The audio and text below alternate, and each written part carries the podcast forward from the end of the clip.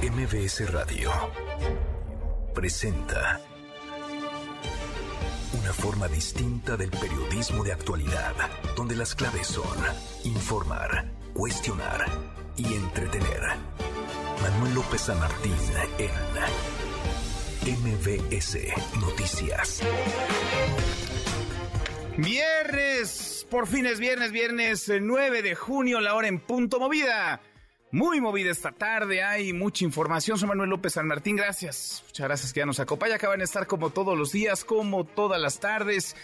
Todas las voces, el presidente López Obrador en cara se enfrenta, ataca al expresidente Vicente Fox, lo califica de hipócrita. Fox ha dicho en un video, un video que está utilizando el PAN como spot, que el programa de pensiones para adultos mayores inició en su sexenio. Está platicando del tema también López Obrador se confronta con Xochil Gálvez, que ayer nos lo dijo en entrevista, va a ir el lunes a la mañanera, ganó un amparo para que se respete su derecho de réplica y va a estar el lunes en el Palacio Nacional. Y este domingo es clave para Morena. Este domingo el partido del presidente López Obrador va a votar y va a aprobar el método para elegir a su candidato presidencial en 2024. Mucho que poner sobre la mesa tarde, arrancamos con las voces y las historias.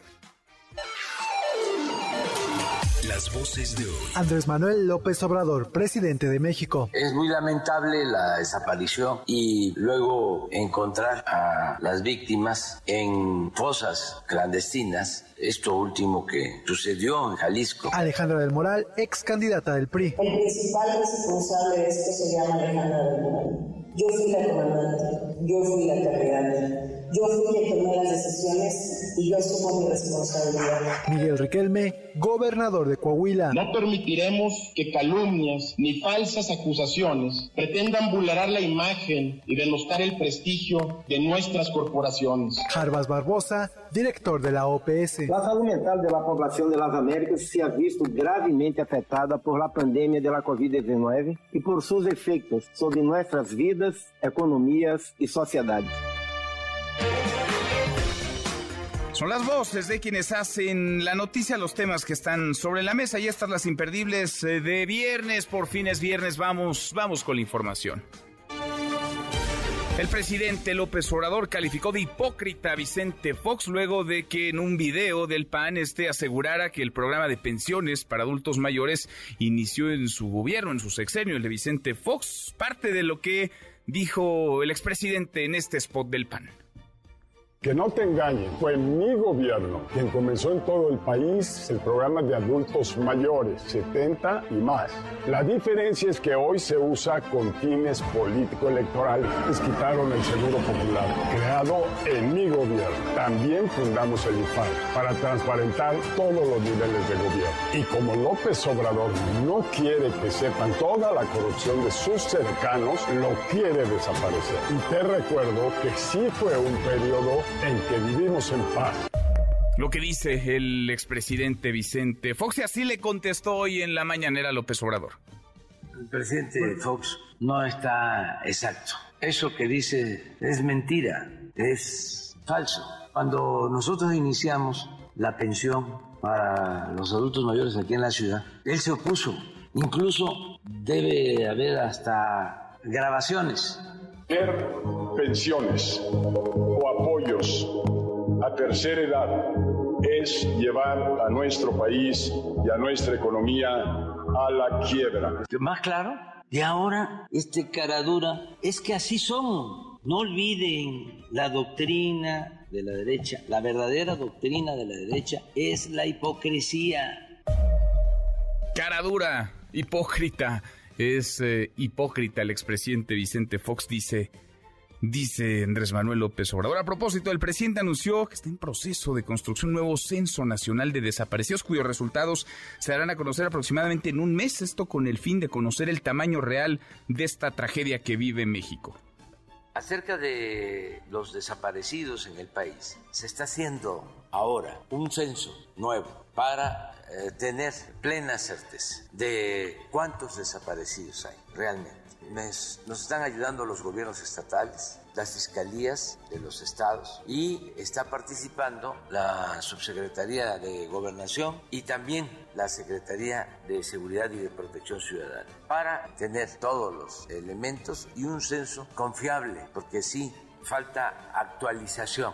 Yo pienso que en un mes ya tendremos un padrón.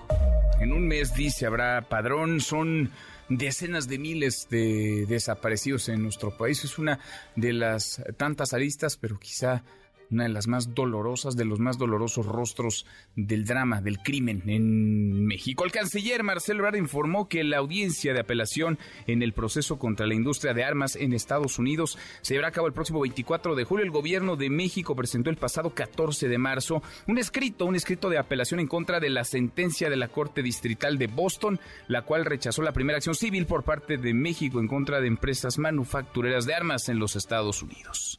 Y Xochil Gálvez, con quien platicamos ayer, insiste la senadora del PAN ha notificado oficialmente al coordinador de comunicación y vocero del gobierno federal Jesús Ramírez que acudirá el lunes, este lunes va a la mañanera del presidente para hacer valer el amparo, el derecho de réplica que obtuvo de un juez y sin mencionar su nombre, el gobernador de Coahuila, Miguel Ángel Riquelme, anunció que procederá contra Ricardo Mejía, ex candidato del PT a la gubernatura del estado, por haber señalado a jefes policíacos y a la corporación estatal de varios delitos. Por todos lados quedó mal. Eh, Ricardo Mejía terminó sin el apoyo de su partido, lo desconoció el presidente López Obrador, los Moreira no le hablan y ahora el gobernador Riquelme va tras él cómo hacer todo mal en 60 días de campaña. El ejemplo es de Ricardo Mejía, la voz del gobernador de Coahuila.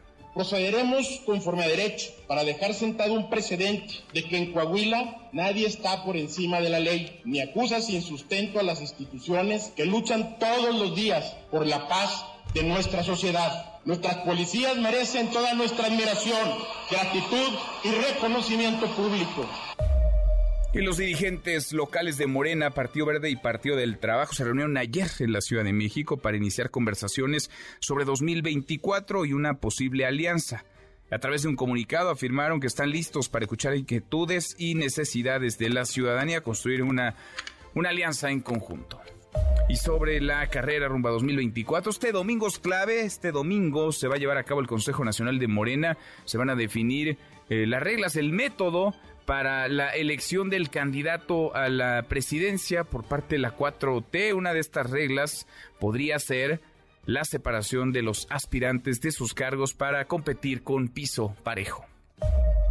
Y en Chiapas, ojo, en Chiapas esta mañana se registró una balacera fuera de un colegio privado en Tuzla Gutiérrez. Hasta el momento se reportan dos personas muertas, así como un herido que fue trasladado al hospital. Se trataría de un ataque directo contra un vehículo eh, particular en el que viajaba, ojo, el presidente municipal de Concordia, Miguel Ángel Córdoba Ochoa. Y la Organización Mundial de la Salud contactará a la Secretaría de Salud de nuestro país para investigar las causas de la eliminación de 35 normas oficiales mexicanas de salud, entre las que se encuentra la norma para atender cáncer de mama, cérvico-uterino, de próstata y otras, otras enfermedades crónicas.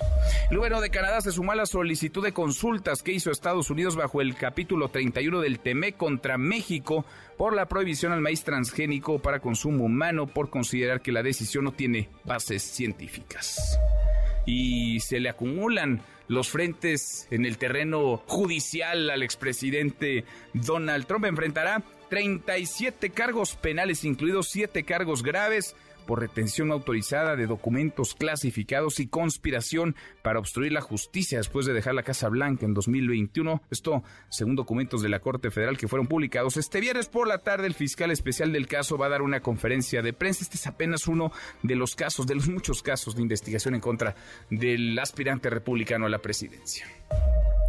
Y es viernes, viernes de impresentables. Eric, Eric Alcántara, ¿cómo estás? Bien, Manuel, ¿tú qué tal? Bien, buenas tardes. Oye, pues hoy en los impresentables, porque tú lo pediste, volvemos a jugar a la lotería. Y ahora sí traemos una carta buena. Ah, qué, bueno, porque la semana pasada puras malas. pues ahora sí. Y era viernes, nos queríamos poner de mejor humor y nos eh, terminaste deprimiendo un poco más. Ahora sí traemos algo con mejor sabor de boca. Muy bien. Obviamente traemos impresentables como cada semana, cartas malas, pero traemos una carta buena. Cartas buenas. Vamos a escucharlo más. Vamos Vamos a ver qué tan buenas y quién y quién es esa carta o por qué esa carta. Eric, nos escuchamos a ratito. Gracias. Eric Alcántara y sus impresentables. Alex Orbañanos, Alejandro, ¿cómo estás? ¿Qué traes hoy en Deportes? Buenas tardes. Qué gusto saludarte, Manuel. Listos para la información deportiva en unos momentos más, arrancando con la final de la UEFA Champions League. Se juega el día de mañana Inter de Milán contra el Manchester City en Roland Garros. Ya tenemos al primer finalista y es Novak Djokovic que elimina a Carlitos Alcaraz tras una lesión. Y por supuesto, hablaremos de la lesión de Javier El Chicharito Hernández, que estará fuera toda la temporada. Tendrá que ser intervenido quirúrgicamente, desafortunadamente, por una fuerte lesión. Todo esto y más en unos momentos. Lo platicamos. Abrazo grande, Alejandro Bañanos con los deportes. Hasta aquí resumen con lo más importante del día. Este domingo, este domingo es clave. Desde que concluyó la elección el, Estado de México y Coahuila el pasado 4 de junio, adelantamos el reloj electoral y aterrizamos en 2024. Bueno, este domingo 11 de junio Morena va a definir el método para seleccionar a su candidato a la presidencia, candidato o candidata. El método, el mecanismo que podría contemplar, sí, una encuesta o varias encuestas, una especie de campaña, de precampaña, en donde los aspirantes se moverían libremente por el país y quizá la posibilidad o la obligación de que deban renunciar a sus cargos, de que deban separarse. Ya Marcelo Ebrard anunció esta semana que a partir del lunes deja la Cancillería, renuncia al gabinete del presidente. Conversamos en estos días con Ricardo Monreal y Gerardo Fernández Noroña. Los dos van a pedir licencia. Noroña, de hecho, ya lo hizo a su espacio en el Congreso. Ricardo Monreal va a dejar su escaño, Gerardo Fernández Noroña su curul. También el senador Manuel Velasco por el Partido Verde dejará o dejó ya su escaño en la Cámara Alta. Que falta que Claudia Sheinbaum y Adán Augusto López se decanten, que definan si se van o no Claudia Sheinbaum ha dicho que esperará a lo que determine, a lo que vote el Consejo de Morena este domingo. Todas las miradas, los reflectores, todos apuntarán hacia allá, hacia esta convención nacional. 359 delegados que van a votar las reglas, que van a aprobar el método. De eso queremos platicar con ustedes esta tarde. Luego de que se vote, luego de que seguramente se apruebe el método para elegir al candidato a la presidencia de Morena en 2024, ¿cómo saldrá el partido? ¿Unido? Dividido. Opine arroba MBS Noticias, nuestro WhatsApp 5524 99125. Viene el teléfono en cabina 5166 1025. Nora Bucio, se van preparando las cosas, está el ambiente intenso, apasionado, eh, con mucha efervescencia previo a esta convención, a este Congreso Nacional de Morena. ¿Cómo te va, Nora? Muy buenas tardes. Así es, Manuel, te saludo con muchísimo gusto y de la misma forma al auditorio. Y como lo comentas, el próximo domingo 11 de junio, el Consejo Nacional de Morena, que preside el gobernador Alfonso Durazo Montaño, aprobará la convocatoria para el proceso que definirá al coordinador o Coordinadora Nacional de Defensa de la Cuarta Transformación, que es la denominación previa que se dará al o a la candidata presidencial. Escuchemos a Mario Delgado, presidente nacional de Morena. El próximo domingo habrá Consejo Nacional y ahí se discutirán y aprobarán los términos de la convocatoria de este proceso. Ahí vamos a definir fechas, vamos a definir encuestas, vamos a definir requisitos para los eh, participantes en un marco de pluralidad, como lo es el Consejo Nacional. Probarse también los detalles sobre requisitos, plazos y lo principal, el método de la elección que por estatuto señala que deberá ser a través de la encuesta. Sin embargo, y ante los pronunciamientos de corcholatas como Marcelo Ebrard o Ricardo Monreal, se escucharán sus propuestas y se votarán para ver si se aprueba alguna de ellas. Debido al mandato del presidente Andrés Manuel López Obrador, los aspirantes, entre los que se contempla de manera formal, aún sin ser militantes de Morena, al petista Gerardo Fernández Noroña y el ecologista Manuel Velasco Coello, deberán presentar sus renuncias al cargo a más tardar el 15 de este mes. Todas las corcholatas, incluyendo a Claudia Sheinbaum, Ricardo Monreal y Marcelo Ebrard, han fijado su postura. Sin embargo, el secretario de Gobernación, Adán Augusto López Hernández, no se ha manifestado al respecto hasta el momento sobre si dejará o no su encargo. De manera inicial se dijo que el Consejo sesionaría de manera virtual el domingo a las 18 horas y se enviaría a los 300 consejeros, a la dirigencia y a las cocholatas una liga para conectarse. Sin embargo, Manuel, el presidente nacional Mario Delgado señaló que podrían reunirse en un hotel en la Ciudad de México, cerca de la Alameda Central, lo cual se define actualmente sin que haya sido comunicado todavía a los medios de comunicación. Manuel, la información. Gracias, muchas gracias, Nora. Muy buenas tardes. Muy buenas tardes. A propósito, hemos conversado con Mario Delgado esta semana en tres ocasiones y es que eh, lo que trasciende se va ajustando con la realidad y las versiones se van eh, modificando. Hablamos con él el domingo, el domingo pasado por la noche, luego de conocerse el triunfo de Delfina Gómez en el Estado de México. Luego conversamos esta semana, el lunes, el día después de los comicios, el día después de las elecciones, para hablar ya de lo que vendría este próximo domingo. Y después ocurrió la renuncia del canciller Marcelo la renuncia que será efectiva a partir del próximo lunes, lunes 12 de junio. Hay quienes han eh, dicho con todas sus letras, nos lo dijeron en entrevista en estos micrófonos Gerardo Fernández Noroña y Ricardo Monreal, solicitar licencia para competir, para ir por la candidatura presidencial. Hay quienes están, parece, administrando todavía y esperando los tiempos las uh, definiciones de este consejo, el caso de Claudia Sheinbaum y Adán Augusto López. Y ayer, de nuevo, ayer por la noche, platicamos en la televisión ADN 40 República MX con Mario Delgado. Esto es parte de lo que nos dijo sobre si van o no los aspirantes a la candidatura presidencial que tomar distancia, van o no a tener que renunciar, que pedir licencia a sus cargos. 15 de junio es el banderazo de salida para que inicien recorridos por el país y para que deban separarse del cargo. El domingo es 11. Digamos que, pues sí, les vamos a dar una semana como para que pongan en sus cositas y nos lanzamos ya. Y arrancan. O sea, una semana les van a dar entonces para que pongan en orden la casa y arrancan. ¿Eso hará Claudia Sheinbaum? ¿Eso hará Dan Augusto López? En MBS Noticias, la opinión de Ezra Shabot. Ezra, querido Ezra Shabot, pensábamos que el eh, domingo pasado iba a ser intenso porque había elecciones, pero no, en realidad fue, fue algo así como eh, la botana de este domingo, que este domingo será mucho más eh, relevante y emocionante, o no sé cómo lo veas tú, Ezra Shabot. Ezra, buenas tardes, ¿cómo estás? Hola, ¿qué tal, Manuel? Buenas tardes, buenas tardes al auditorio. Pues sí, finalmente es el banderazo de salida de campañas ilegales. No puede hacer campaña o precampaña en este momento, pero parecería ser que ya la ley en este país ha sido, por lo menos la ley electoral, si no es que otras más, pues han sido desechadas bajo el principio de que hay, pues ahora sí que una necesidad superior de eh, los actores políticos. Eh, entonces, oye, entonces el INE no sirve, Isra.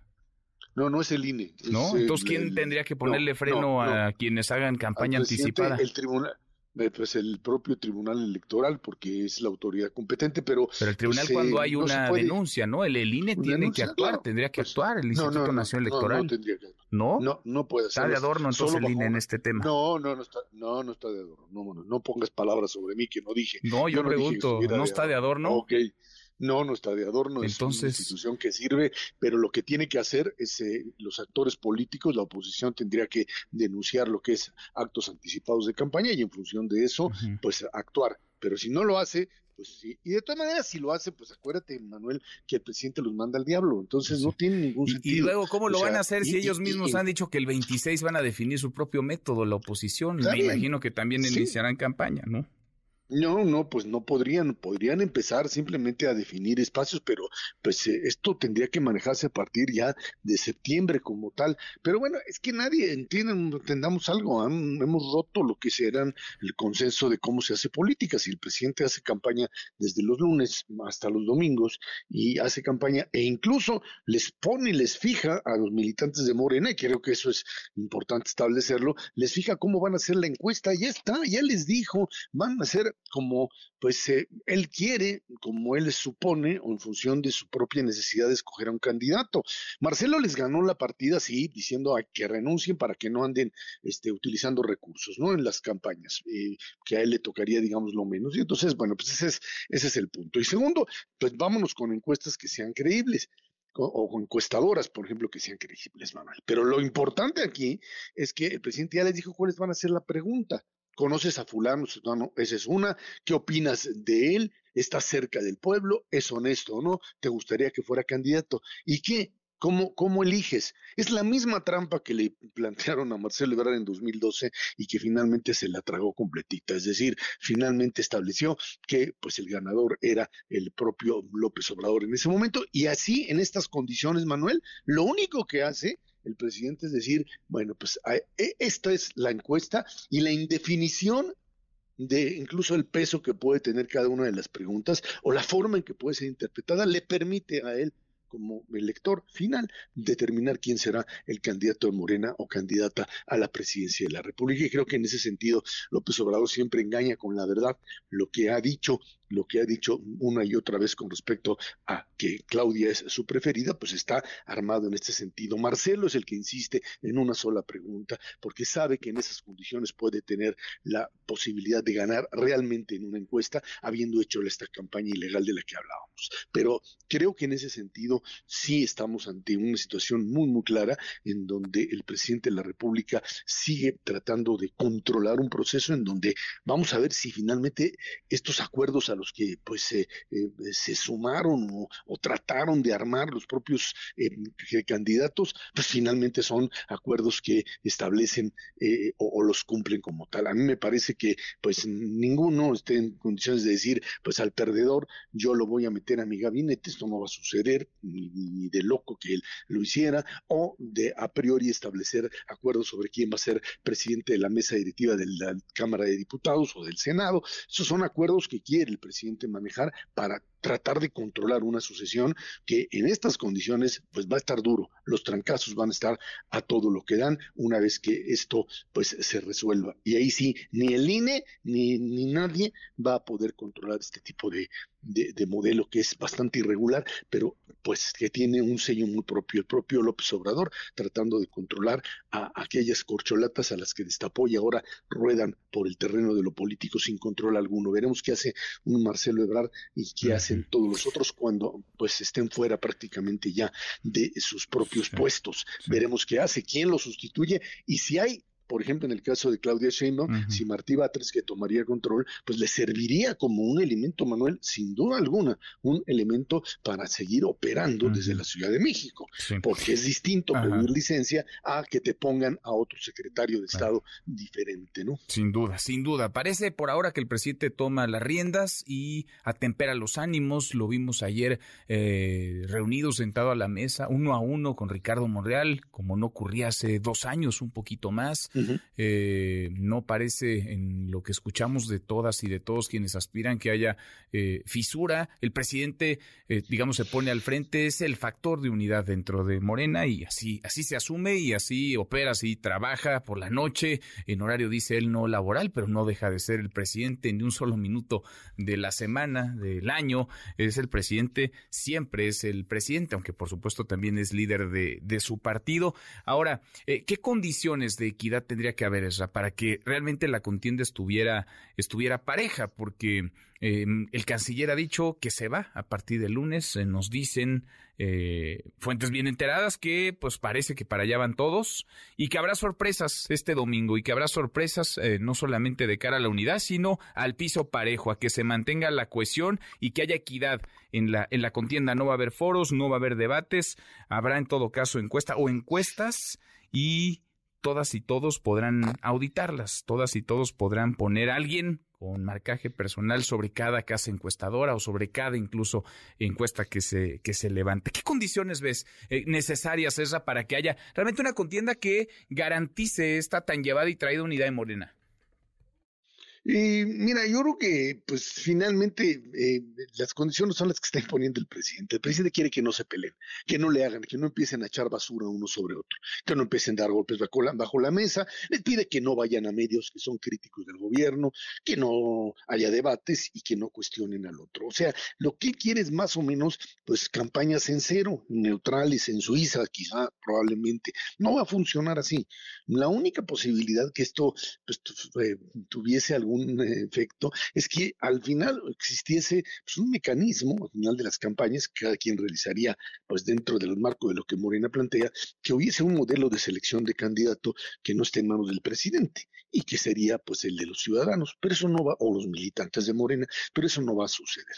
O sea, el intento del presidente es váyanse a competir Nada más no hablen de uno del otro. O sea, no, no me hagan, no, no, no me revuelvan aquí el escenario para que esto sirva para fines de la oposición que digan, miren cómo se están dando y se están enlodando. Y es, e, e, es lo que quisieran, una especie de campaña pues prácticamente pura, sin ningún tipo de eh, golpeteo interno. Eso es lo que el presidente querría, Manuel, y no están las condiciones para eso. Me parece que, pues más allá de que le digan que sí, si van a hacer campaña para tratar de ganar la encuesta, y hay que ver otra vez el tema de las encuestas, te lo he, dicho una y otra vez y creo que es fundamental, no se eligen candidatos con encuestas, no se eligen candidatos ni, por supuesto eh, se dirimen problemas que tienen que ver básicamente con la capacidad que tengas para mover a tu gente, para que la cada uno de los candidatos pudiese expresar a quién tiene y qué es más popular. La encuesta simplemente le ratifica al presidente su capacidad de decir al final, yo quiero a este o a esta, y en esas condiciones los vamos. Disciplina de los eh, eh, eh, contendientes, lo dudo enormemente, Manuel. ¿En serio? pues el tema de la, y el tema, el tema, sí, que se vayan a disciplinar y le vayan a decir que, que este, que no, no va a hablar, que Claudia no va a hablar contra Marcelo, ni le va a dar golpes bajo la mesa, o que Marcelo, ¿tú crees que ellos en estas condiciones estarían en condiciones de decir, en este momento estarían, perdón, en condiciones de decir, bueno, pues vamos a portarnos bien y que el presidente elija quien quiera. No creo que están, por lo menos, ni Marcelo ni Claudia en condiciones de llevar a cabo una contienda de esta naturaleza. Se trata de una lucha a vida a muerte, vida o muerte para cada uno de ellos, y en donde por lo pronto no se ven como parte integral de un solo movimiento, se ven como adversarios, se ven como enemigos, Manuel. Ay, Esra, qué, qué duro, porque hay quienes te dirían eh, que ven una película diametralmente opuesta cuando están todos sentados a la misma mesa y parece que van a sacar las reglas por acuerdo, si no unánime, sí por un amplio consenso. El domingo, que, insisto, nos dicen, habrá...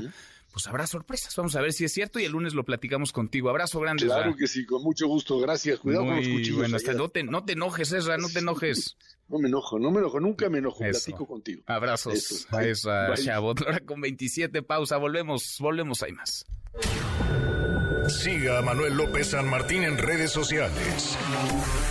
Twitter, Facebook y TikTok. M. López San Martín. Continúa con la información con Manuel López San Martín en MBS Noticias. MBS Noticias con Manuel López San Martín. Continuamos. Seguimos, cruzamos la media hora con 31. Habló Claudia Sheinbaum ya. Importante lo que diga la jefa de gobierno, sobre todo en el marco de lo que vendrá, en el marco de este Consejo Nacional de Morena el domingo, este domingo 11 de junio, cuando se va a votar y seguramente se va a aprobar el método para elegir al candidato presidencial de la 4T. Adrián Jiménez, Adrián, ¿cómo te va? Buenas tardes. ¿Qué tal? Buenas tardes, Manuel Auditorio. Efectivamente, aunque ella se mantiene firme en que se mantendrá disciplinada y que será hasta lunes cuando aborde de manera general todo lo que suceda el próximo domingo, la jefa de gobierno Claudia Sheinbaum adelantó que pues ese día durante el Consejo Nacional de Morena las corcholatas tendrán una participación para dar un posicionamiento respecto al proceso electoral de 2024 que así se lo comentó eh, Mario Delgado, dirigente nacional de este instituto político, tras entregar la unidad habitacional ubicada en Quintana 243, que fue reconstruida, la mandataria capitalina descartó presentar una propuesta para la encuesta que definirá al candidato presidencial. Dijo que hará este posicionamiento sobre el movimiento, la unidad que debe prevalecer entre quienes forman parte de la 4T. Vamos a escuchar. Le mandé en la mañana un mensaje al presidente del partido, a Mario Delgado, preguntándole pues cómo iba a ser el, si íbamos a participar o no. Parece que eh, sí íbamos a participar y pues ahí vamos a ¿La participación será con propuestas respecto a la no, yo creo que, al método? No, yo creo que ahí hay acuerdo, ahí no, no va a haber ningún problema. Hay acuerdo de todos los que vamos a participar. Entonces, ¿qué podrán decir las porcholatas? Es decir, ¿en qué podría ir su discurso? Pues hay que posicionarse sobre lo que viene, sobre el gran gobierno del presidente Andrés Manuel López Obrador y lo que representa la continuidad de la cuarta transformación y la unidad, la unidad por encima de todo. Asimismo, la jefa del Ejecutivo local respondió a los señalamientos de la oposición en relación a que les iban a llover demandas una vez que pidieran licencia. Dijo que sean creativos y que en lugar de atacar presenten una propuesta. Vamos a escuchar. En propuestas, o sea, se quejan de todo, todo es en contra, en contra, en contra, en contra, en contra. No, pues que presenten una, una propuesta que no tenga que ver con estar en contra del presidente, en contra de la jefa de gobierno, en contra de alguna de las personas de nuestro movimiento, que sean creativos. Finalmente, Shema Pardo dio a conocer que prevé tener una reunión con Delfina Gómez antes de que deje la jefatura de gobierno para abordar los temas que comparten eh, la Ciudad de México y el Estado de México y la manera en cómo estos han sido atendidos. Manuel Auditorio, la información que les tengo. Gracias, eh, muchas gracias, Adrián. Buenas tardes. Muy buenas tardes. Pues agarre sus palomitas y prepárese para lo que vendrá es domingo, este domingo 11 de junio, Morena va a votar, va a aprobar el método para elegir a su candidato presidencial. Arrancarán, nos decía Mario Delgado, arrancarán por ahí de las dos de la tarde y si todo sale bien, de acuerdo a lo planeado, si no hay sobresaltos, hablarán todas y todos los aspirantes a la candidatura presidencial. Son seis, Claudia Sheinbaum, Marcelo Ebrard, Adán Augusto López, Ricardo Monreal, Gerardo Fernández Noroña, Manuel Velasco y por ahí de las cinco porque el Consejo será puerta cerrada. Por ahí de las cinco habría una rueda de prensa, una conferencia en la que nos informarían sobre los acuerdos a los que llegaron. Parece que por ahora se mantiene la cohesión dentro del movimiento del presidente López Obrador, se mantiene la cohesión en lo federal. ¿Y qué, qué pasa en la Ciudad de México? Le agradezco estos minutos al presidente Morena en la capital del país, a Sebastián Ramírez. ¿Cómo estás, Sebastián? Buenas tardes. Hola Manuel, buenas tardes, un saludo a todo tu auditorio. Igualmente, qué gusto, qué gusto saludarte. Vemos que la alianza Morena, PT, Partido Verde camina, avanza en el terreno de lo federal y en la Ciudad de México se están, se están poniendo de acuerdo, Sebastián.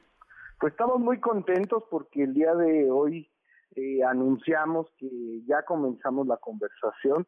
Nos reunimos eh, los tres eh, representantes eh, del Partido Verde, del PP, del Partido del Trabajo yo de Morena, aquí en la Ciudad de México para empezar a, eh, a delinear, eh, echar a andar lo que podrá ser la coalición Juntos Haremos Historia aquí en la Ciudad de México. Creo que esto es un paso muy importante porque pues nos acerca a consolidar el bloque que quiere continuar la transformación, que le quiere dar continuidad al trabajo de Claudia Sheinbaum, del presidente López Obrador. Entonces, pues, pues estamos bien y de buenas. Bien y de buenas va a cuajar entonces la alianza. ¿Qué elecciones a propósito eh, dejó en ese sentido Estado de México y Coahuila? Dos escenarios, digamos, eh, diametralmente opuestos, aunque al final en Coahuila hubo una especie de declinaciones, pero en el Estado de México fueron juntos, estuvieron haciendo campaña ras de tierra en todos los mítines y eventos eh, juntos, Morena, PT, Partido Verde. En Coahuila cada quien presentó a su, a su candidato. ¿Qué elecciones? Porque sé que además estuviste muy, muy participativo en los comicios mexiquenses? Pues yo creo que los resultados están a la vista. Eh, en Coahuila pudimos ir juntos, bien, no estuvimos juntos y los eh, resultados pues no fueron ni un poco favorables, ¿no? Para la transformación. Y en cambio en el Estado de México se logró que todas las fuerzas que están a favor del cambio y fuéramos juntos y el y pues logramos más de 3.2 millones de votos. Creo que eso también es síntoma de, de cómo está el ambiente en la ciudad, de, en todo el Valle de México, y creo que sería pues muy grave que nosotros como dirigentes no estuviéramos a la altura de las circunstancias y pues por eso ponernos a trabajar con tiempo. Eh, hoy tenemos un año exactamente para poder eh, definir esta coalición y vamos a empezar a echar a andar mesas de trabajo, delinear un programa, qué se le va a ofrecer a la gente, cómo se va a construir la coalición electoral y cómo podemos ser más competitivos para asegurar qué cosa. Pues el plan C, nosotros queremos continuar con las transformaciones, queremos hacer una reforma al Poder Judicial, que se acaben los privilegios, queremos hacer una reforma al, al sistema electoral. Entonces, pues sobre la base de eso que coincidimos, hay que la Ciudad de México tiene que poner su aportación.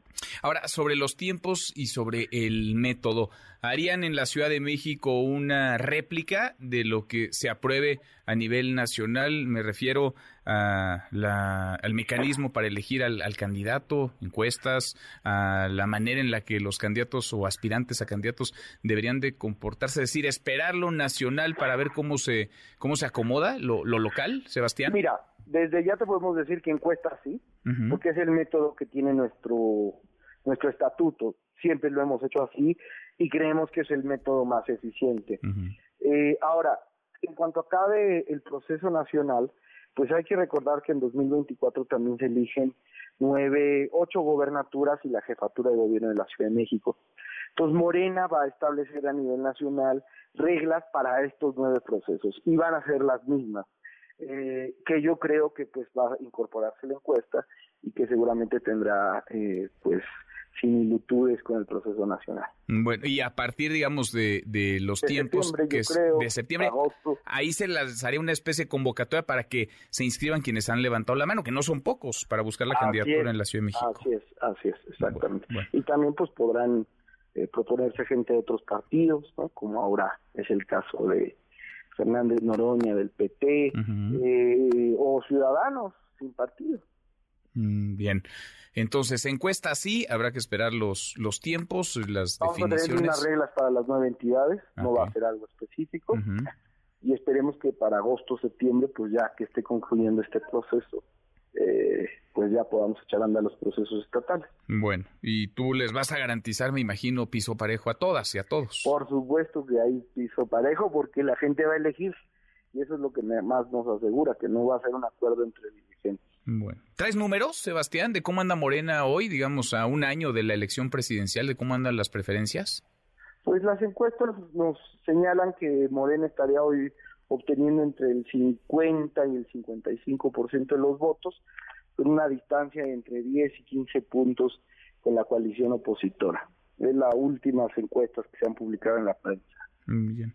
Pues vamos platicando en el, en el camino, por lo pronto, a esperarlo de este domingo en el escenario nacional y los tiempos en lo, en lo local, en la Ciudad de México, un bastión de, de, Morena. Por cierto, déjame aprovechar viaje, estamos en el terreno de los supuestos, se va a consolidar esto en los próximos días, en las siguientes horas, pero eh, la jefa de gobierno, Claudia Sheinbaum, sí así se define, eh, dejaría su cargo pediría licencia a la jefatura de gobierno en los próximos en los próximos días. Me imagino que Morena pues va a respaldar, ¿no? A quien a quien se quede en su lugar si es que fuera el caso, a quien ocupe la posición durante el tiempo que ella esté fuera. Pues el lunes ya la doctora Claudia Sheinbaum va a informar cuál va a ser su decisión después de que el Consejo Nacional establezca las reglas y obviamente que eh, pues en función de los tiempos pues nosotros yo estoy seguro que ella eh, pues va a, priorizar que el proceso de transformación de la ciudad continúe y nosotros vamos a respaldar eh, la decisión que se tome. Bien, andan muy misteriosos todos en Morena. En fin, Sebastián, platicamos la, la, próxima semana a ver cómo salen las cosas este, este domingo y lo que venga para tu partido, para Morena en la ciudad. Gracias como siempre. Un abrazo. Otro de vuelta. Muy buenas tardes. Es Sebastián Ramírez, el presidente Morena en la capital del país. El presidente duro contra Vicente Fox. Hipócrita le llamó al expresidente Rocío Méndez. Rocío, parte de la mañanera, ¿cómo te va? Ha salido a debate, Manuel. Muy buenas tardes. Las pensiones a adultos mayores como política pública, un terreno en el cual el presidente Andrés Manuel López Obrador se dice pionero. Vamos a escuchar. El presidente Fox no está exacto. Eso que dice es mentira, es falso. Cuando nosotros iniciamos la pensión para los adultos mayores aquí en la ciudad, él se opuso. Lo de Fox es una reverenda mentira, pero es muy hipócrita. Prometer pensiones o apoyos a tercera edad es llevar a nuestro país y a nuestra economía a la quiebra. Más claro, y ahora este caradura, la verdadera doctrina de la derecha es la hipocresía. Como dicen una cosa, dicen otra. No hay congruencia. Pero imagínense qué clase de cinismo. López Obrador también proyectó la línea del tiempo de los apoyos a los adultos mayores en el país. En los primeros días de la jefatura de gobierno empezamos a entregar las tarjetas. Como no teníamos nosotros mayoría en la asamblea, recortaron el presupuesto para las pensiones, sosteniendo que los apoyos tienen que ser focalizados, no universales. Pues ¿saben qué? No lo publiqué. Nunca han estado a favor de la pensión a los adultos mayores. Ya ha sido una lucha constante. Cuando nos roban en el 2006 la presidencia, entraron en razón. Por quedar bien, en el Congreso se aprueba un programa que se llamaba 70 y más, focalizado, no universal. Les entregaban creo que 500 pesos, copiando, pensando que con eso ya iban a tenernos. Llegamos al gobierno y cumplimos el compromiso. Vamos a aumentar la pensión al doble, va a ser universal, y es lo que hemos venido haciendo. Y ahora, como es un programa bien visto por la gente, estos oportunistas ya quieren decir, fuimos nosotros, Fox. Me dejo de llamar Andrés Manuel, si no es cierto que él se opuso.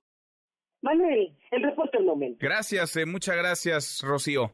Buenas tardes. Muy buenas tardes, duro. Y además con evidencia, con imágenes, el presidente López Obrador contra el expresidente Vicente Fox, como si nada hubiera eh, cambiado, como si nada hubiera pasado. Estamos en pleitos que vienen del 2000 y la oposición, ¿a quién trae para hacerle frente al presidente? Porque es Vicente Fox el que está en los spots del PAN. ¿En serio? ¿Un expresidente que lo fue en nuestro país, mandatario en ejecutivo entre el 2000 y 2006? Esa es la cara de la oposición para contrastar con el presidente, alguien que se fue hace rato de la, de la política. ¿Quién traen realmente para hacer frente a lo que viene en 2024? Cuarto para Laura. Pausa, volvemos, volvemos, hay más. Redes sociales para que siga en contacto: Twitter, Facebook y TikTok. M. López San Martín. Continúa con la información con Manuel López San Martín en MBS Noticias. Ya estamos de regreso. MBS Noticias con Manuel López San Martín. Continuamos. Los numeritos del día. Citlali Sáenz, Citlali, qué gusto, qué gusto saludarte, ¿cómo estás? ¿Qué tal, Manuel? Buenas tardes a ti, buenas tardes también a nuestros amigos del auditorio. Te presento a continuación cómo están operando en este momento los principales indicadores en Estados Unidos y en México. El Dow Jones Industrial está registrando una ganancia de 0.18%, también gana el Nasdaq 0.57% y también avanza el S&P BMW de la Bolsa Mexicana de Valores 0.46%, se cotiza en 54.594.46 unidades. En el mercado cambiario, el dólar en ventanilla bancaria se compra en 16 pesos con 73 centavos, se vende en 17 pesos con 71, el euro se compra en 18 pesos con 31 y se vende en 18 pesos con 85 centavos. Finalmente te comento cómo se cotiza la criptomoneda más conocida, el Bitcoin. En este momento pierde 0.87% y se compra en 455.990 pesos por cada criptomoneda. Manuel es mi reporte. Gracias. Buenas tardes. Muy, muy buenas tardes, Citlali. Economía y finanzas. Eduardo Torreblanca. Lalo, qué gusto, qué gusto Mucho verte gusto siempre y qué gusto saludarte como cada tarde. ¿Cómo te va? Manuel. Bien, bien, Manuel. Buenas tardes, buenas tardes al auditorio. Muy, muy buenas tardes. Autosuficiencia y combustibles, Lalo. Autosuficiencia para el 2034. ¿Qué tema este? Vaya, hay muchos retos Sí. en muy distintos frentes, pero este, el de los combustibles, el de la energía, el de la viabilidad, porque a final de cuentas es la viabilidad de un montón de industrias, Sí, es por uno supuesto. Neurálgico. Es un fundamental y me parece que va a ser muy triste para el presidente el tener que dejar el- ser presidente de la República y no haber visto el primer barril de gasolina vendido comercialmente desde dos bocas. Lo más seguro es que el año entrante ya se hagan las pruebas para ir ajustando una maquinaria tan compleja como es una refinería, Sí, ¿no? sí. No, no es, no, no es ponerle el switch y empezar a sacar gasolina, No. o sea, es eh, hacer pruebas por módulos, es muy complejo una refinería. Y aseguran los especialistas que el primer barril de gasolina comercialmente vendido desde dos bocas no va a ser el año entrante. Lo más seguro. No hay manera. No, hay forma, porque es muy complejo obtener el resultado que se, que se busca. Tampoco va a ser posible que México deje de ser exportador de petróleo. Bueno, ya nada más le quedaba un año, ¿no? Y lo que, Pues sí. eh, lo que resta de este. Pero bueno, obtuvimos en el 2022 22 mil, eh, 31 mil, perdón, corrijo, 31 mil millones de dólares por la venta de petróleo. Tú dime si un país puede darse el lujo de cerrar la exportación petrolera pues cuando no. tiene sus no, ingresos. No, no, no, es no, imposible. o sea, es un ingreso importantísimo de, de dólares. Ese es el 51.6% de lo que recibimos por remesas, ¿eh? Hijo. Para que veamos el tamaño Sí, para de las remesas. claro. Claro, entonces lo más seguro es que tendríamos que hacer muchas cosas antes de obtener un barril de petróleo desde dos bocas. Por ejemplo, incrementar las reservas probadas de petróleo, que para eso también hay que invertirle en los estudios, el poder obtener un mejor, una mejor calidad de petróleo, porque nuestro petróleo es fundamentalmente pesado, en el 60% de los casos. Necesitamos mejor calidad del petróleo que está a profundidades más altas, y después incrementar la producción para al mismo tiempo incrementar la capacidad de producción de las refinerías, que también es otro complejo que habíamos dejado abandonado por muchas, muchos sexenios. El caso es que a mí me parece que va a ser muy difícil que el presidente vea cerrada la exportación de petróleo, eso definitivamente no se va a dar en su sexenio y muy posiblemente tampoco ya la venta comercial de las gasolinas desde dos bocas por las razones que he explicado. Pues se va a quedar con las ganas entonces. Pues sí, ya será para la próxima. Por eso será importante que tenga un presidente que sea muy amigo de él o presidenta que sea muy amigo de él y le invite a la inauguración. Pues de sí, la no solamente que le dé continuidad, sino que lo invite. Lo invite. Que lo invite a la inauguración de sus, de sus obras. Tenemos postre, Lalo. Claro que sí, un rubí que consideraban comercialmente el más grande del mundo fue finalmente subastado ayer, 34.8 millones de dólares, 609 millones de pesos mexicanos para una piedrita que cabe en un dedo, pues, que abraza un dedo. Ahora ya me imagino el tamaño de esa. Pues sí, ¿no? sí. Ni tan piedrita, era una. Eh, una piedra generosa. pero piedrota. 609 millones No, qué cosa. de pesos mexicanos. Hay semanas que no los ganas, Lalo. Hay veces, hay veces. Hay semanas algunas, que no los algunas. ganas. Qué gusto verte. Igualmente, gracias, Manuel. Es Buen Eduardo. Eduardo Torreblanca, 5 para la hora. Y es viernes, viernes de impresentables con Erika Alcántara. Los impresentables. Gracias, Manuel. Hoy jugamos de nuevo Lotería al estilo impresentables. ¿Todos tienen tablita? ¿Todos tienen habas? Porque los frijoles salieron muy caros este año. Primera carta, él pierde elecciones. Alito Moreno no gana ni en las canicas, pero eso sí, anda viendo quién paga los platos rotos por las derrotas del PRI, porque ni modo que él quede como responsable. En el Estado de México nací. El gobernador del Estado de México le dio la espalda a la militancia priista. Y hay que decirlo como es. Hay que ser echados para adelante. Si necesitaba carácter, pues yo le hubiera prestado un poco, ¿no? Sí, ¡Córrela Seguimos jugando y sale el mal querido. Y quién sabe por qué, pero esta carta tiene cara de Gerardo Fernández Noroña. No recibió invitación para la cena de las corcholatas. Pero no hay razón para que el compañero presidente tenga el trato que tiene conmigo.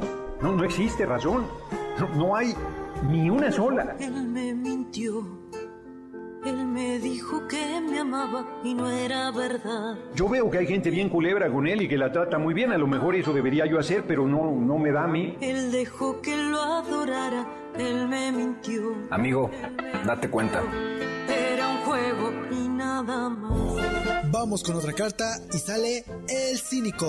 Después de aceptar que robó poquito, pero robó, ahora se andaba metiendo a una casa y agrediendo policías. Hilario Ramírez Villanueva, mejor conocido como la Jean, cayó detenido esta semana en Nayarit. Gente que roba y no sabe lo que roban. Que le robé a la presidencia. Sí le robé, sí le robé, sí le robé. Poquito porque está bien pobre.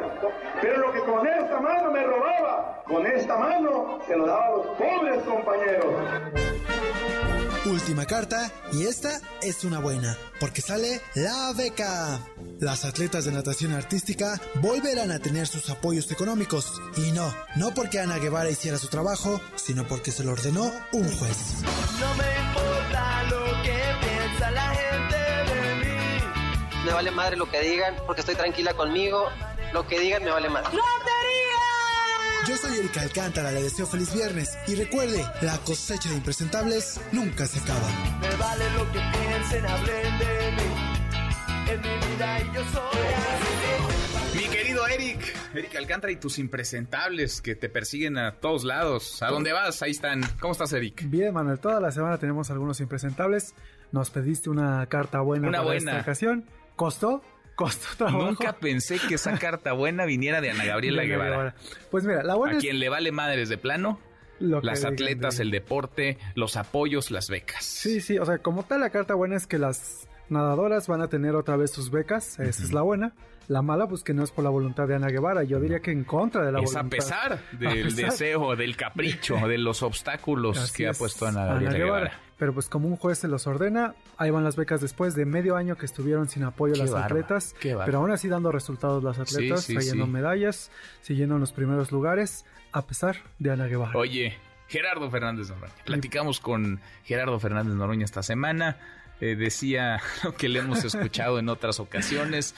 El presidente, el compañero presidente, como él dice, me ha tratado mal, eh, no me suma a su lista de corcholatas, aunque ya desayunó con Mario Delgado y va a estar el domingo, este domingo, en el Consejo Nacional de, de Morena. A ver si este domingo le invitan tamales de chipilín o algo que, lo pongan de buenas, porque me lo han tratado mal a Noroña. Sí. No, la verdad es y mira que marca bien en las encuestas. ¿eh? Es muy, muy mediático. Es muy bastante, taquillero. Bastante, atrae mucho la atención de, de la gente. Pues es un personaje bastante polémico, con mucha... eh, le habla directo al pueblo. No, entonces- no, y hay que reconocerle que bien o mal a uno le podrá o no simpatizar lo que dice y cómo lo dice, pero ha sido consistente, ha sido congruente desde hace un montón de tiempo, Mm. desde hace muchos años. Noroña, incluso yo me vine de Guayavera para apoyarlo aquí. Sí, ¿verdad? Él anda de él. guayabera siempre. Siempre, Se está siempre. poniendo de moda eso en la 4T. Exacto.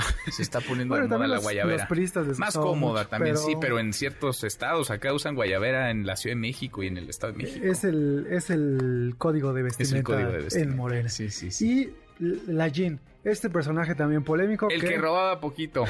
Sí robaba, pero poquito. Pero poquito. Porque estaba muy pobre. Si hubiera habido más dinero, se llevaba más. Mira, para esta sección se agradece que haya personajes como la Jean, no para el país, no, No, queremos personajes así, pero qué suerte de este tipo ya la había librado. Uno pensaría que después de haber eh, confesado que robó, que desvió dinero, pues le iban a echar varios años de cárcel, pero no, le, No, le dieron no, no, no. Solo dos años, seguía libre. Salió y a hacer de las suyas otra vez. suyas. Se quería meter a la casa de su expareja. Qué personajes, en fin. Lotería, gracias. Gracias. Eric y sus impresentables. Eric Alcántara, a la hora en punto, pausa, volvemos. Volvemos, hay más. Siga a Manuel López San Martín en redes sociales. Twitter, Facebook y TikTok. M. López San Martín. Continúa con la información con Manuel López San Martín en MBS Noticias. Ya estamos de regreso. MBS Noticias con Manuel López San Martín. Continuamos.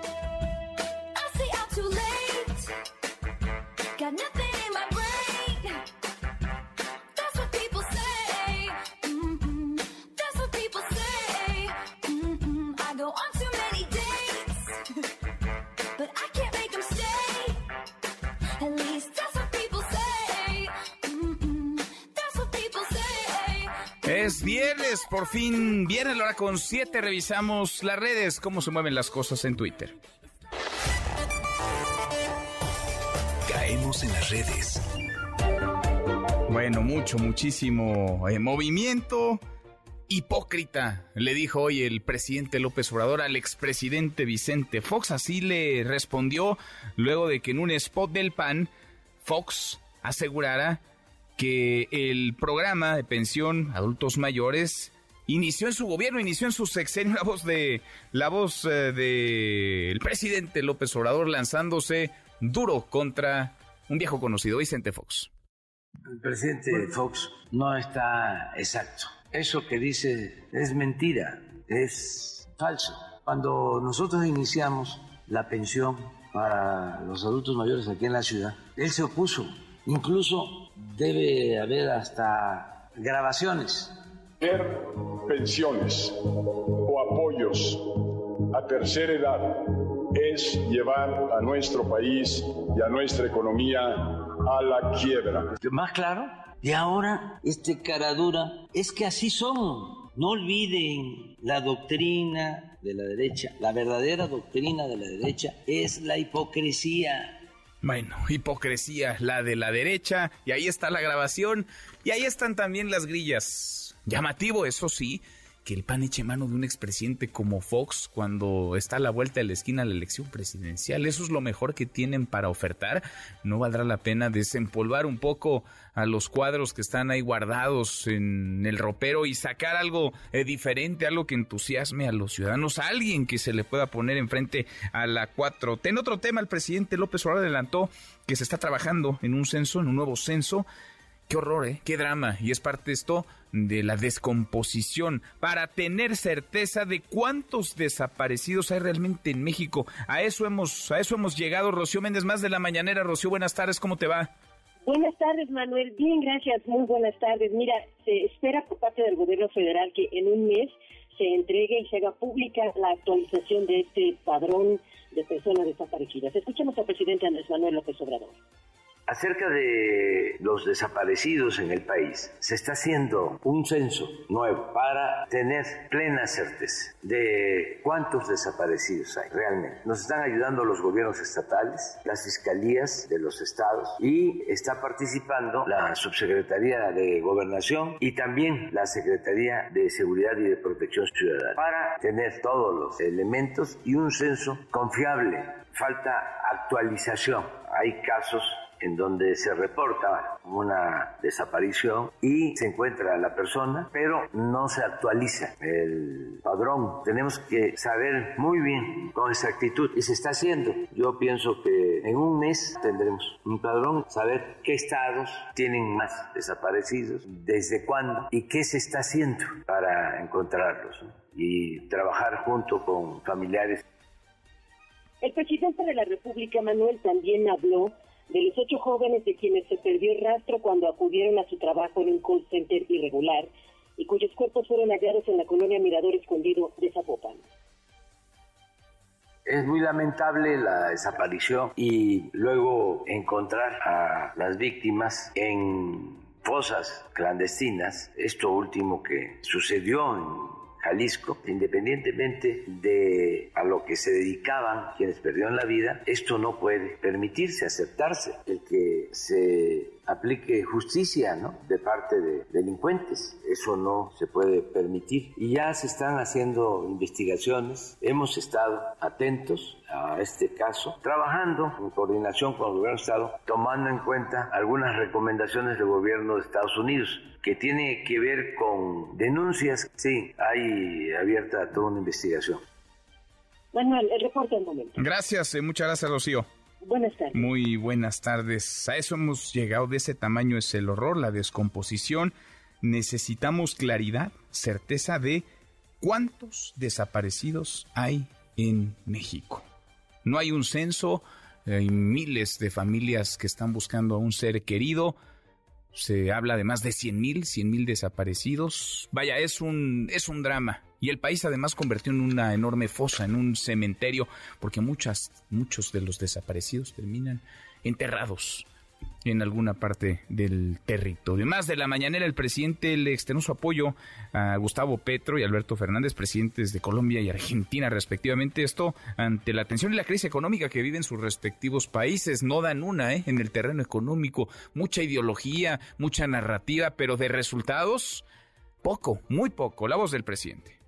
Yo lo apoyo. Es un gran presidente, eh, Gustavo Petro, un gran presidente de Colombia, hermano de México.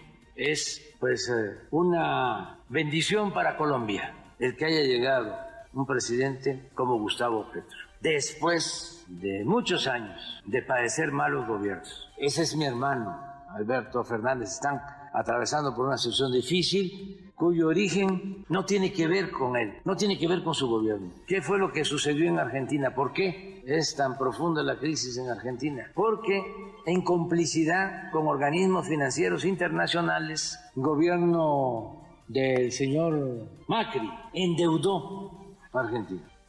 Pues total que nunca es culpa de los que están. O sea, ni es culpa de Petro, ni es culpa de Alberto Fernández.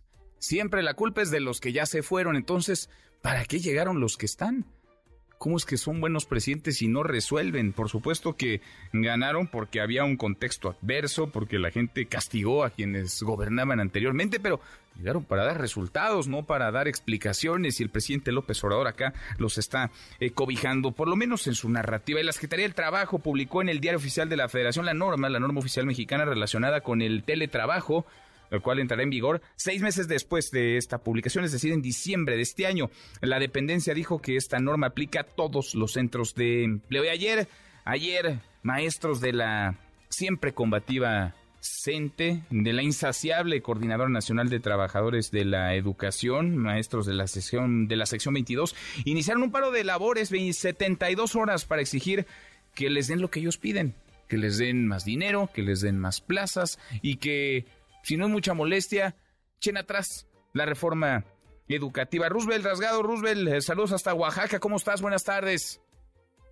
¿Qué tal, Manuel? Buenas tardes. Y este viernes se cumple el tercer día de movilizaciones del magisterio de la sección 22 de la Coordinadora Nacional de Trabajadores de la Educación, aquí en Oaxaca.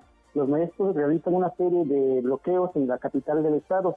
Estos bloqueos abarcan, Manuel, la terminal de autobuses de primera clase, Además, también hay bloqueos intermitentes en la carretera federal 175 a la altura del Aeropuerto Internacional Benito Juárez de Oaxaca, mientras que las mesas de negociación se están llevando a cabo ese día en la capital del país. Hasta el momento, Manuel, el bloqueo en la carretera federal 175 a la altura del aeropuerto no afecta a la terminal aérea, que se mantiene abierta y en operaciones. Sin embargo, por este cierre de la carretera que también comunica la capital oaxaqueña con Huatulco y Puerto Escondido, decenas de pasajeros están caminando hasta un kilómetro para llegar a tiempo al aeropuerto. Ángeles Clemente, una de las turistas afectadas por este bloqueo, explicó la travesía que tienen que pasar para no perder su vuelo. Escuchemos.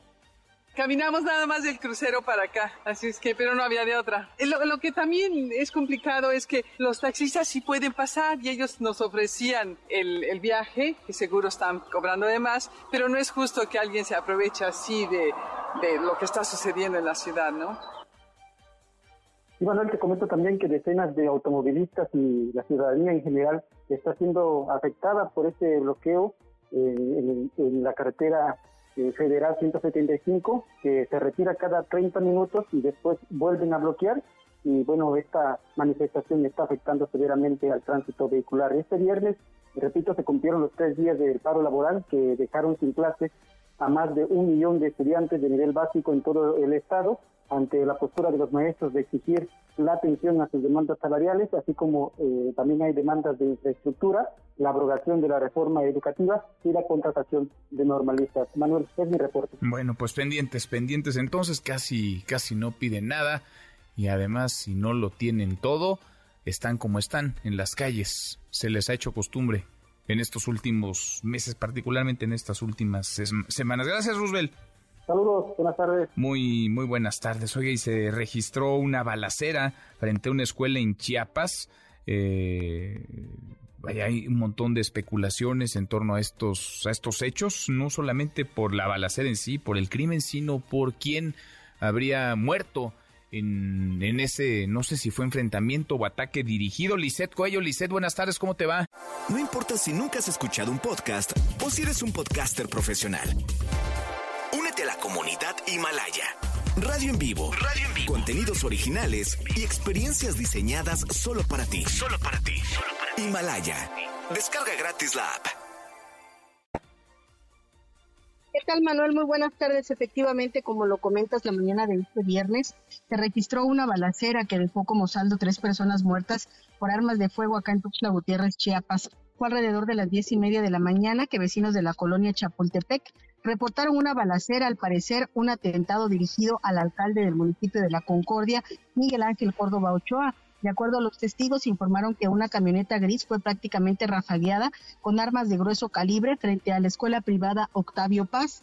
Dos camionetas con sujetos armados llegaron a la avenida Camino de la Ronda de la colonia municipal de Los Laguitos en la capital chiapaneca y comenzaron a escucharse las detonaciones de arma de fuego. Se supo que la unidad que recibió los disparos fue eh, pues una suburban donde viajaba el alcalde que pudo ingresar al instituto pues minutos antes de que se registrara esta agresión donde presuntamente pues él tenía una reunión Dentro de la unidad quedaron dos hombres sin vida con múltiples impactos de bala de grueso calibre y el tercero fue trasladado grave al nosocomio, sin embargo, en su traslado lamentablemente falleció. Hasta el momento, las autoridades de la Fiscalía General del Estado únicamente han dicho que ya están investigando el caso y posteriormente pues van a dar a conocer eh, pues más detalles de lo sucedido, Manuel. Ese sería el reporte. Bueno, pues pendientes de estos de estos hechos, ojalá se investigue, se esclarezca sobre todo y detengan a los a los agresores, entendamos qué demonios fue lo que pasó afuera de una de una escuela en Chiapas. Gracias, Lisette.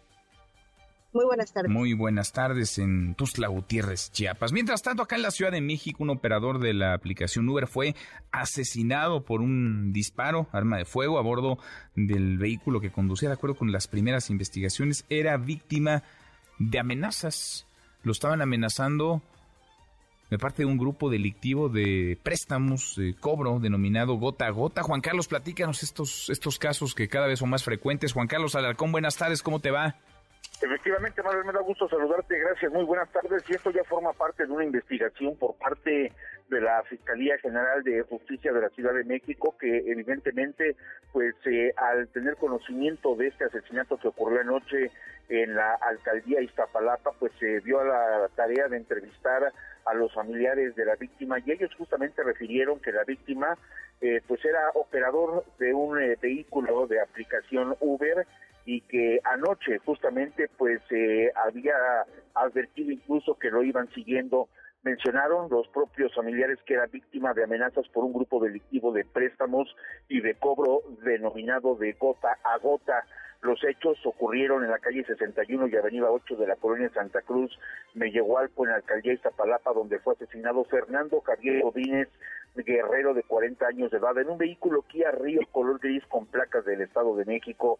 Los familiares de la víctima que arribaron a ese sitio informaron a los agentes policiales que tenía un adeudo de dinero con un ciudadano colombiano, es decir, una persona de nacionalidad colombiana de que desconocían mayores eh, datos de sus particulares. Mencionaron que Fernando se comunicó con el dueño del vehículo por la noche pidiendo que le dieran seguimiento a través de la plataforma ya que había detectado que lo iban siguiendo en otro vehículo. Informes de policiales señalan también que tras cometerse el crimen, tres personas descendieron y tomaron rumbos distintos de acuerdo a lo que registraron las cámaras de seguridad instaladas en esa zona. Al lugar acudieron agentes de investigación y peritos para efectuar las diligencias del caso y retirar el cuerpo hacia el anfiteatro ministerial. La Fiscalía de Homicidios Manuel inició la carpeta de investigación por el crimen perpetrado en contra de este hombre y pues ahora los familiares han ya lo han identificado, se les ha entregado el cuerpo para trasladarlo al Instituto de Ciencias Forenses, donde finalmente pues practicarán la necropsia de ley y de ahí pues ya a su último destino. Y ese reporte que tengo. Bueno, pendientes entonces, Kikazo. Gracias, eh, muchas gracias, Juan Carlos. Muy buenas tardes. Muy, muy buenas tardes. Deportes con Alejandro Orbañanos. Mi querido Alex, Alejandro Orbañanos, qué gusto saludarte. Llegó el fin de semana, ¿cómo estás?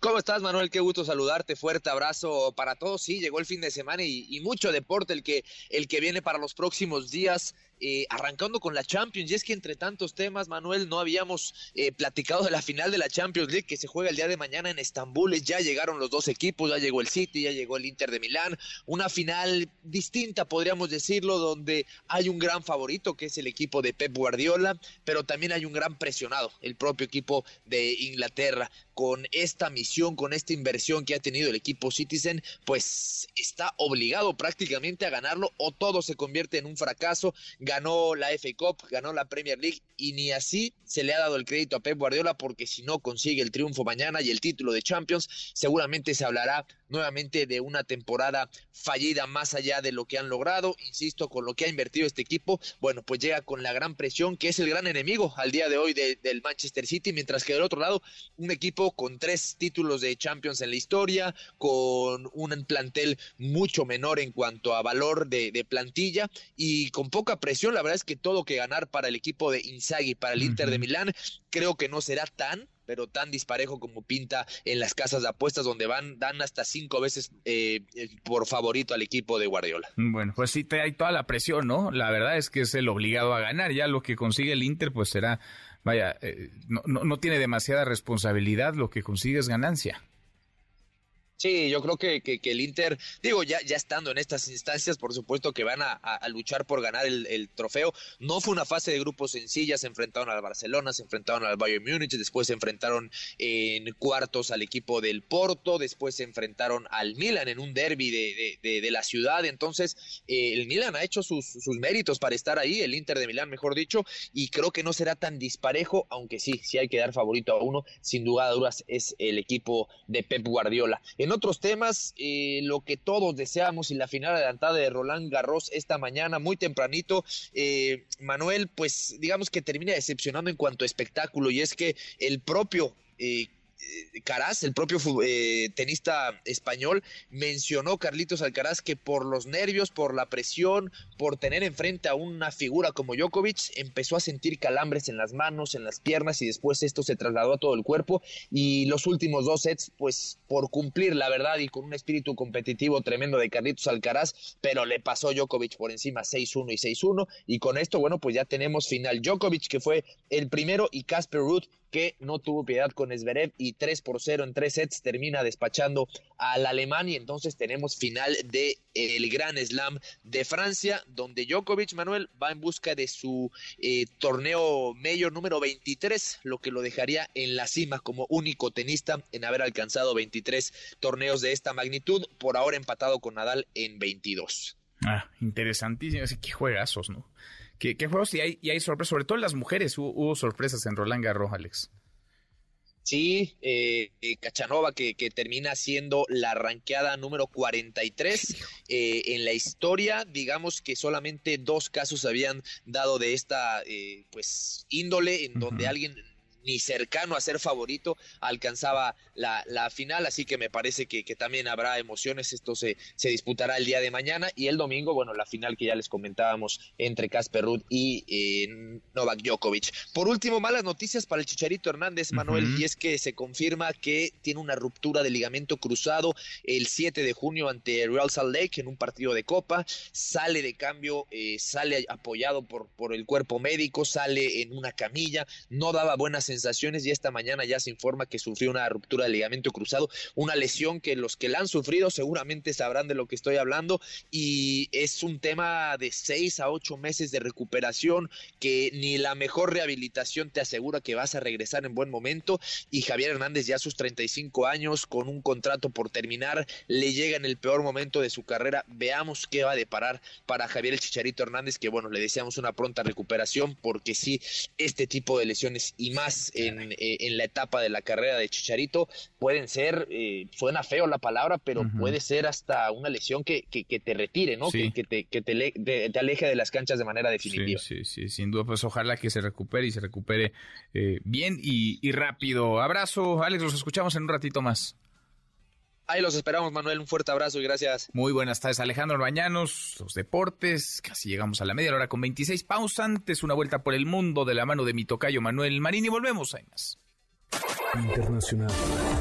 El presidente ruso Vladimir Putin confirmó que Ucrania inició ya su contraofensiva en la zona del Donbass. Además, informó que en julio iniciará el despliegue de armas nucleares tácticas en Bielorrusia. Esto después de acordarlo durante una reunión con el presidente de aquel país, Alexander Lukashenko, lo que escalaría aún más el conflicto con Occidente. La voz de Vladimir Putin.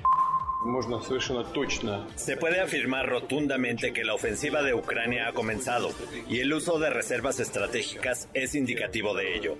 Y en segundo lugar, en ninguno de los campos de batalla las tropas ucranianas han logrado sus objetivos. Esto es absolutamente obvio. Malas noticias para el expresidente y candidato a la presidencia de los Estados Unidos Donald Trump, quien enfrentará 37 cargos penales, incluidos 7 cargos graves, por retención no autorizada de documentos clasificados y conspiración para obstruir la justicia, después de dejar la Casa Blanca en 2021. Esto según documentos de la Corte Federal que fueron publicados este viernes. Por la tarde, el fiscal especial del caso dará una conferencia de prensa. Esto apenas es uno de los casos de investigación en contra del republicano.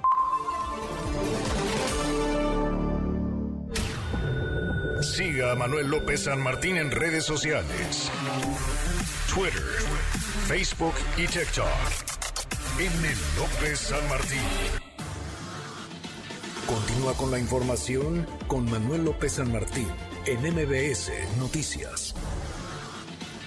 MBS Noticias con Manuel López San Martín. Continuamos. En eh, varios, eh, seguimos la hora con eh, 29, casi llegamos a la media. En varios frentes esta semana fue atractiva en términos políticos y lo que viene, porque arrancó 2024, porque el mar, el lunes primero, el presidente López Obrador cenó con sus corcholatas, con los gobernadores emanados de la 4T, con el presidente y la secretaria general de Morena. El martes, Marcelo Ebrard renunció a la Cancillería, renunció al gabinete del presidente López Obrador, renuncia que será efectiva a partir del próximo lunes, lunes 12 de junio, y porque a partir del miércoles comenzó una lluvia de solicitudes de licencia o de avisos de solicitudes de licencia. Ricardo Monreal va a pedir licencia a su escaño en el Senado en los próximos días. Gerardo Fernández Noroña ya lo hizo a su curul en la Cámara de Diputados. Manuel Velasco dejó ya, pidió ya licencia, dejó ya su escaño en el Senado para buscar la candidatura presidencial. Falta saber qué harán y cuándo Claudia Sheinbaum y Adán Augusto López. A propósito de Sheinbaum, esta semana la apapacharon, la arroparon en el Partido Verde, le mostraron un apoyo no menor. Y se lo dije a la doctora hace unos, unas semanas. Dije, doctora, eres la más popular en Morena, pero en el verde eres más popular que en Morena. Si allá tienes un porcentaje de aceptación del 70-75%, aquí tienes arriba del 90%, doctora. Aquí sí es casi unanimidad. Por lo que después de consultar con las bases y los liderazgos de mi partido, así como de mi equipo más cercano de trabajo, hemos decidido para la presidencia de la República darle todo el apoyo, tanto personal como la estructura que conforma el Partido Verde aquí en la capital del país, que sea para la doctora Claudia Sheinbaum Pardo. Escuchaban la voz de Arturo Escobar, Partido Verde, de Jesús Esma del Partido Verde también, ambos hablando del apoyo de este instituto, este partido a Claudia, Claudia Sheinbaum hace algunos días. El canciller Marcelo Ebrard estuvo también eh, con el verde, le fue bien, le gritaban presidente. Total que con quién va el verde, porque decía Arturo Escobar, en el verde Claudia Sheinbaum tiene como el 90% de apoyo, casi unanimidad. Le agradezco estos minutos al diputado del Partido Verde, Javier López eh, Casarín. ¿Cómo estás, Javier, diputado? Qué gusto, buenas tardes. Qué gusto saludarte, Manuel. Muy buenas tardes a ti, a tu auditorio. Gracias por platicar con nosotros. Eh, sí, en serio, en el verde todos están con Claudia Sheinbaum. El 90% del partido va con ella en su aspiración presidencial. Bueno, las palabras vienen de mi compañero diputado local de la Ciudad de México, donde tenemos un solo diputado y quien Mm. se manifestó. Entonces, pues le faltó decir el 100% porque es él. Pero Es hablando... un, un diputado nada más del verde en la Ciudad de México que está apoyando entonces a Claudia Sheinbaum. Es correcto. Y, y a nivel nacional, pues bueno, el- a partir de esta semana el candidato institucional es Manuel Velasco y es quien el partido ha presentado para este ejercicio que ha convocado Morena para los partidos de alianza, donde el PT está presentando, apoyando a la aspiración de, mi compañero diputado Fernández Noroña y a su vez, pues los que ya conocemos que es eh, Marcelo Ebrard, que para un ala importante. De manera personal hemos manifestado dentro del Partido Verde dos terceras partes del grupo parlamentario en la Cámara de Diputados, diputados locales de diferentes estados, presidentes municipales, regidores, donde hemos encontrado en él el mejor perfil para la sucesión del presidente López Obrador. A su vez, pues bueno, están los otros tres que han también fueron invitados a nuestra convención nacional. Oye, es, mal, es mala onda entonces que, que teniendo, digamos, a Manuel Velasco como aspirante, además lo destaparon hace poco, eh, le, diga que pues eh, todos van con, con alguien más, ¿no? Cuando es el, el coordinador de, del Verde en el Senado. Bueno, fíjate que ya presentó su renuncia, no había manifestado ah, y no se había hecho público el que el instituto al cual yo eh, pertenezco, al Partido Verde, tuviera una propuesta. Esto acaba de confirmarse apenas esta semana y de manera institucional nos dicen acaba de presentar su renuncia. Mientras esto sucedía en nuestra convención, el diputado local de la Ciudad de México daba este este mensaje. Entonces, pues bueno, ahora también señalar que lo hizo de manera personal no es un, mensaje institucional. Entonces, eh, vaya, dentro del verde como tal, quien esté hablando de que todo el partido va para un lado, para el otro, pues estaría faltando a la verdad en el, en el de los casos. Cada quien puede tener a su, a su candidato, a su corcholata favorita, diputado. Pues mira, el partido nos ha dado la libertad de expresar nuestro punto de vista personal. Sin embargo, de manera institucional tenemos un candidato, una, una persona que estará trabajando en los siguientes meses recorriendo el país para hacer su mejor esfuerzo y es eh, justamente Manuel Velasco, hasta hace un par de días senador, hoy senador con licencia. Bueno, pues se aceleraron o quisieron quedar bien porque estaba ahí Claudia Sheinbaum, quizá, no lo sé. Pues, pues habrá que ver quién luego el, el, fervor de tener el micrófono y haber tantas personas luego incita a que uno hable, pero pues no, este, como lo digo y lo repito, nuestro partido tiene un candidato y este es Manuel Velasco y eh, de manera personal, por ejemplo, yo y otros compañeros tenemos la claridad de que Marcelo Ebrard es el mejor y de esta forma es el mejor perfil para dar continuidad a el, el presidente López Obrador y garantizar así una consolidación de un movimiento de la cuarta transformación del cual nuestro partido es parte de la alianza. Bien, pues queda ahí entonces eh, registrado la opinión de un diputado local en la Ciudad de México y de Arturo Escobar que no no tiene cargo, ¿verdad? Arturo Escobar. Eh, no, bueno, Arturo Escobar es el coordinador de la Convención Nacional del Partido mm. y aparece también como consejero en nuestra en nuestra página. Actualmente esas son las funciones que tiene dentro del partido. Bueno, bueno, pues qué bueno que nos lo que nos lo aclaras. Gracias, eh, diputado. Gracias, Javier. Gracias, Manuel, a ti y a tu auditorio. Gracias por este espacio de plática. Gracias, como siempre, es Javier López Casarín, diputado del Partido Verde. Digo, para poner las cosas en su justa dimensión, buscamos, claro, a Jesús Esma, diputado del Partido Verde, pero no, creo que no quiere, esta tarde no quiere hablar. Manuel López San Martín, en MBS Noticias. Bueno, pues ya no siente lo duro, sino lo tupido. Y ni siquiera sé si lo siente o lo disfruta. El expresidente Donald Trump entre señalamientos, acusaciones con una cola enorme en el terreno judicial. Juan Alberto Vázquez, Juan Alberto, ¿cómo te va? Muy buenas tardes.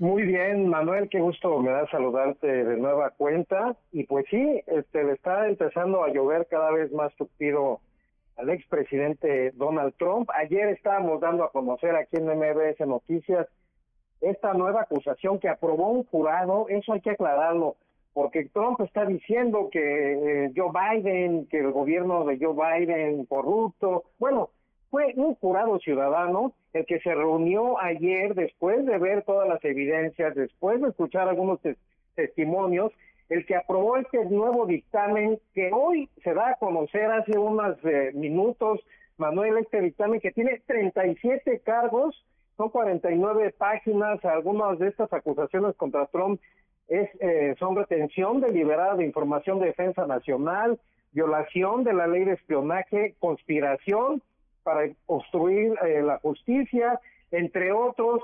Manuel también se, eh, eh, Martín, perdón, también se acusa Manuel está bien.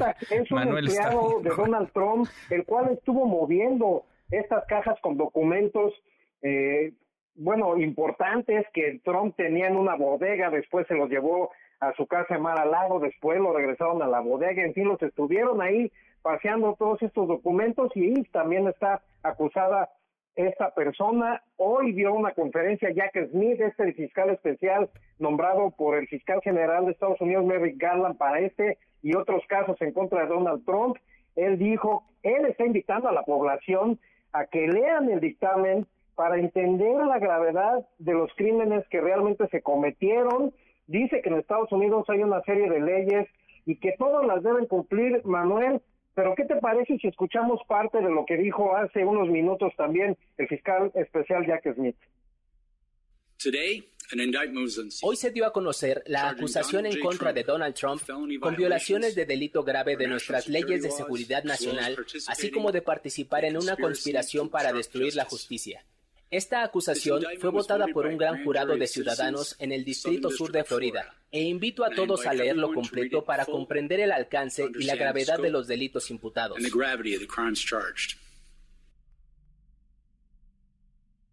Juan Alberto.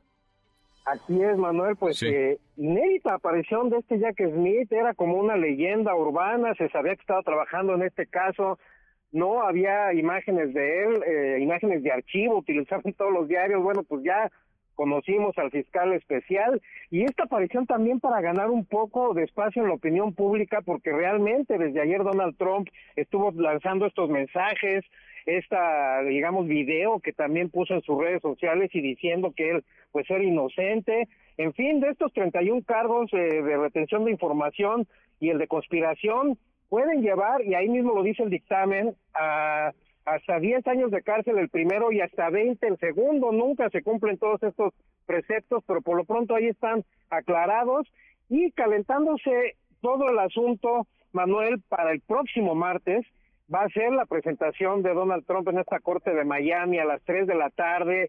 Va a ser un circo aquello, seguramente va a estar lleno de sus seguidores y también algunos detractores. Va a ser una presentación de algo de alto riesgo, seguramente va a haber eh, mucha seguridad y eh, bueno, pues una polarización completa que ha tenido a las últimas 24 horas la sociedad de Estados Unidos, de por sí ya muy dividida políticamente, pues esta acusación contra Donald Trump ha eh, acelerado todas estas luchas y todas estas eh, peleas ideológicas que ya llevan mucho tiempo, muy turbio el ambiente.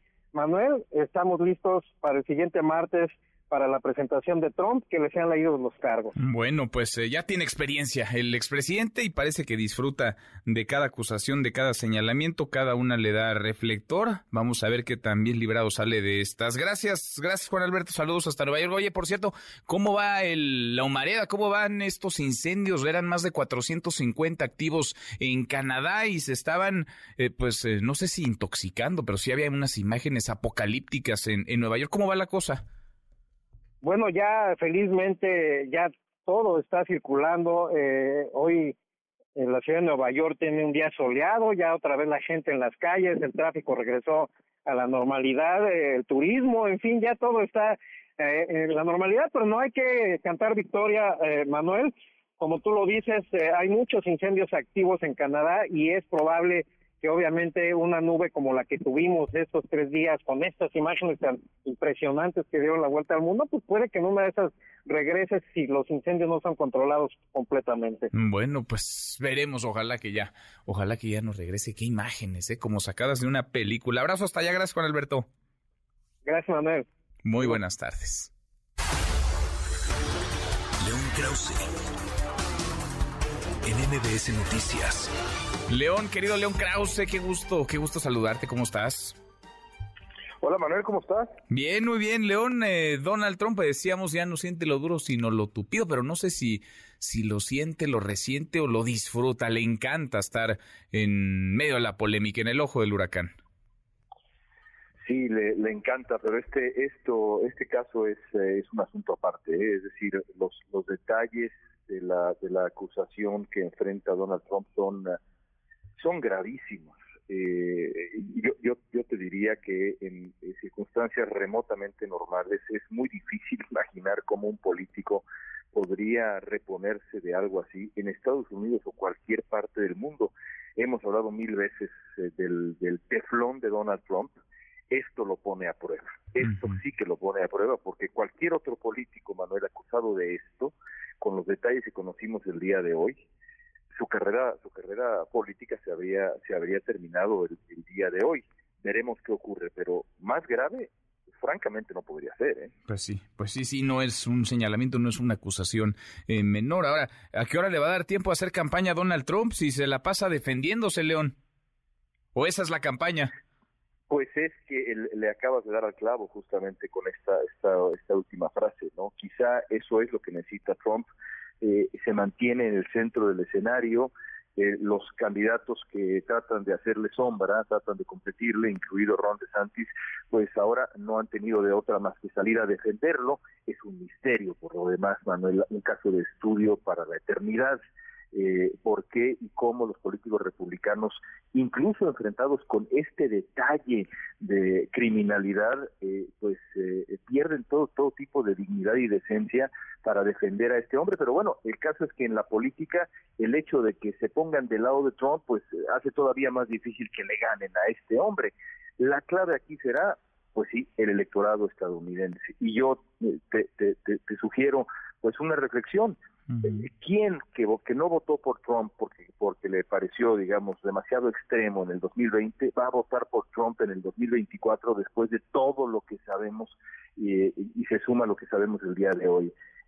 no veo un escenario, francamente, en que, en que un votante normal de Estados Unidos o promedio eh, eh, eh diga, no voté por él en aquel momento, ahora sí voy a votar por él. La cosa se ha puesto peor pero bueno, veremos, veremos. Ahora, ¿a quiénes tiene enfrente Donald Trump? Hablábamos eh, de Ron DeSantis, el gobernador de, Florida, como un aspirante competitivo, no necesariamente bueno para nosotros, para México, un, un conservador, en el menor de los términos, bastante radical, de extrema derecha. León, ¿quién más está? ¿Quién más se ha, se ha apuntado, ha levantado la mano en la contienda republicana? Una larguísima lista, una larguísima lista eh, Mike Pence, el ex vicepresidente, que también, pues, digamos, rompe precedentes, habría que regresar, me parece, no, no sé si hay algún, hay algún algún algún precedente para esto. Chris Christie, que también fue cercano a Donald Trump, ex gobernador de Nueva Jersey. El, la lista es de verdad Nikki Haley eh, y por supuesto Ron DeSantis. Y de ahí, bueno, insisto, hasta Hutchinson. Son tantos que no te quiero quitar demasiado tiempo. Lo interesante, lo interesante ahí, Manuel, es que algunos de ellos están en esta contienda no porque piensen que, puede, que pueden ganar, sino porque me parece que hay una parte del Partido Republicano que se ha puesto de acuerdo de una u otra manera para mandar a fajadores en términos pugilísticos a tratar de tirar a Trump. Ese es el papel, por ejemplo, que va a jugar Chris Christie, sin duda alguna, que conoce a Trump desde hace décadas y que es muy elocuente a la hora de criticarlo.